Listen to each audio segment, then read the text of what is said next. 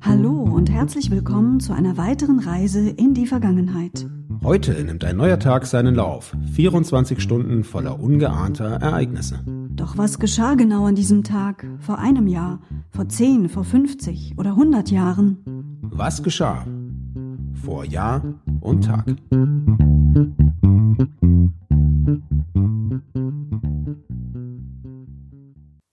Heute ist Sonntag, der 13. Dezember 2020. Hallo Sebastian. Hallo Anna.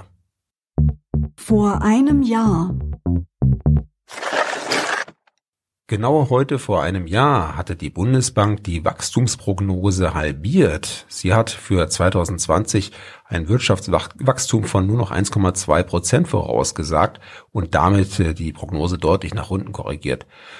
Damals zeigte man sich noch optimistisch. 2021 sollte es wieder aufwärts gehen, eigentlich. Tatsächlich ging es 2020 erst noch viel weiter nach unten. Pandemiebedingt äh, musste man die Prognosen ja dann auch nochmal korrigieren. Vielmehr wurden sie Lügen gestraft. Also von Wachstum spricht bei uns niemand mehr. Wir müssen eher davon ausgehen, dass wir ein Minuswachstum haben von ungefähr minus fünf bis minus sechs Prozent.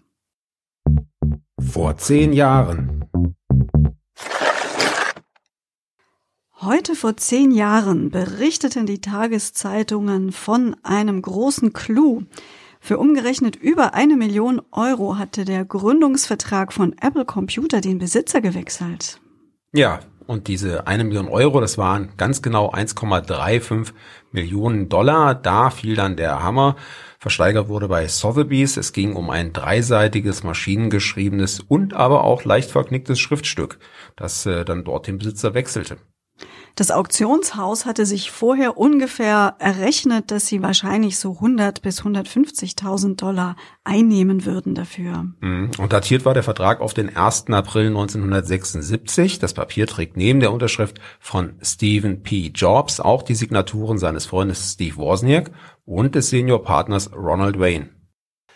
Hätte das mal einer gedacht. Übrigens äh, werden auch alte Computer von Apple so hoch gehandelt und ich erinnere mich an so manchen alten Mac, den ich noch lange, lange im Keller stehen hatte und irgendwann dann doch weggegeben habe, hätte ich ihn mal aufgehoben. Ja, so geht's uns ja mit vielen Dingen, die wir anders gemacht hätten, wenn wir es gewusst hätten. Wir hätten uns ganz sicher auch dicke mit Apple-Aktien eingedeckt, wenn wir gewusst hätten, wie sich dieses Unternehmen entwickelt. Bestimmt hätten wir das mal getan. Aber so waren wir nicht mal bei der Versteigerung der Gründungsurkunde dabei. Live happens. Vor 25 Jahren. Am 13. Dezember 1995 hat trotz fortdauernder Bedenken gegenüber der türkischen Menschenrechtspolitik das Europaparlament in Straßburg die Zollunion zwischen der Europäischen Union und der Türkei gebilligt mit großer Mehrheit damals und sie trat dann am 1. Januar 1996 in Kraft. Ja, 25 Jahre her. Es klingt doch noch recht aktuell. Zweifel an der türkischen Menschenrechtspolitik gibt es ja leider nach wie vor. Vor 50 Jahren. Ein sportliches Geburtstagskind haben wir heute. Gerlinde Kaltenbrunner wird heute 50 Jahre alt. Ihr kennt sie vielleicht. Sie ist eine österreichische Bergsteigerin und eine der erfolgreichsten Höhenbergsteigerinnen der Welt. Mhm. Mit dem Erreichen des Gipfels des K2 am 23. August 2011 ist sie die dritte Frau, die alle 14 Achttausender bestiegen hat und die erste, der das ohne zusätzlich mitgeführtem Sauerstoff gelang. Vor 75 Jahren. Heute vor 75 Jahren fand im neu eröffneten Landgericht München die erste Strafverhandlung statt.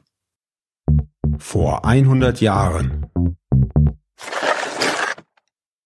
Am 13. Dezember 1920 wurde die Firma Haribo vom Unternehmensgründer Johann Hans Riegel in das Bonner Handelsregister eingetragen. Ja, und die Unternehmensbezeichnung ist ein Akronym. Es leitet sich nämlich ab aus den beiden ersten Buchstaben des Vor- und Nachnamens des Firmengründers und den ersten beiden Buchstaben des Standortes, also Hans Riegel Bonn, Haribo. Mhm, und Startkapital waren nach Firmenangaben bloß ein Sack Zucker, ein Kupferkessel, eine Marmorplatte, ein Hocker, ein gemauerter Herd und eine Walze. Die heute so beliebten Goldbeeren hießen in ihrer ersten Zeit Tanzbeeren und wurden auch erst zwei Jahre nach der Firmengründung erfunden.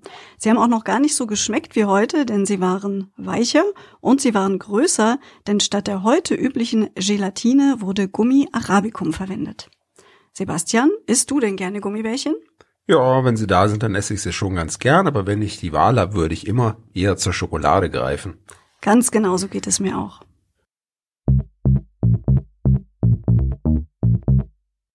Ich weiß nicht, wie es bei dir ist, Anna, aber ich habe jetzt Lust auf Schokolade bekommen, die werde ich mir besorgen. Und dann freuen wir uns, wenn wir euch morgen hier wieder treffen. So ist es. Schönen Tag wünschen euch Anna und Sebastian.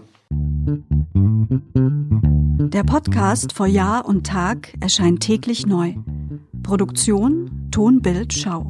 Dr. Anna Kugli und Sebastian Seibel GBR. Mit uns können Sie sich hören und sehen lassen.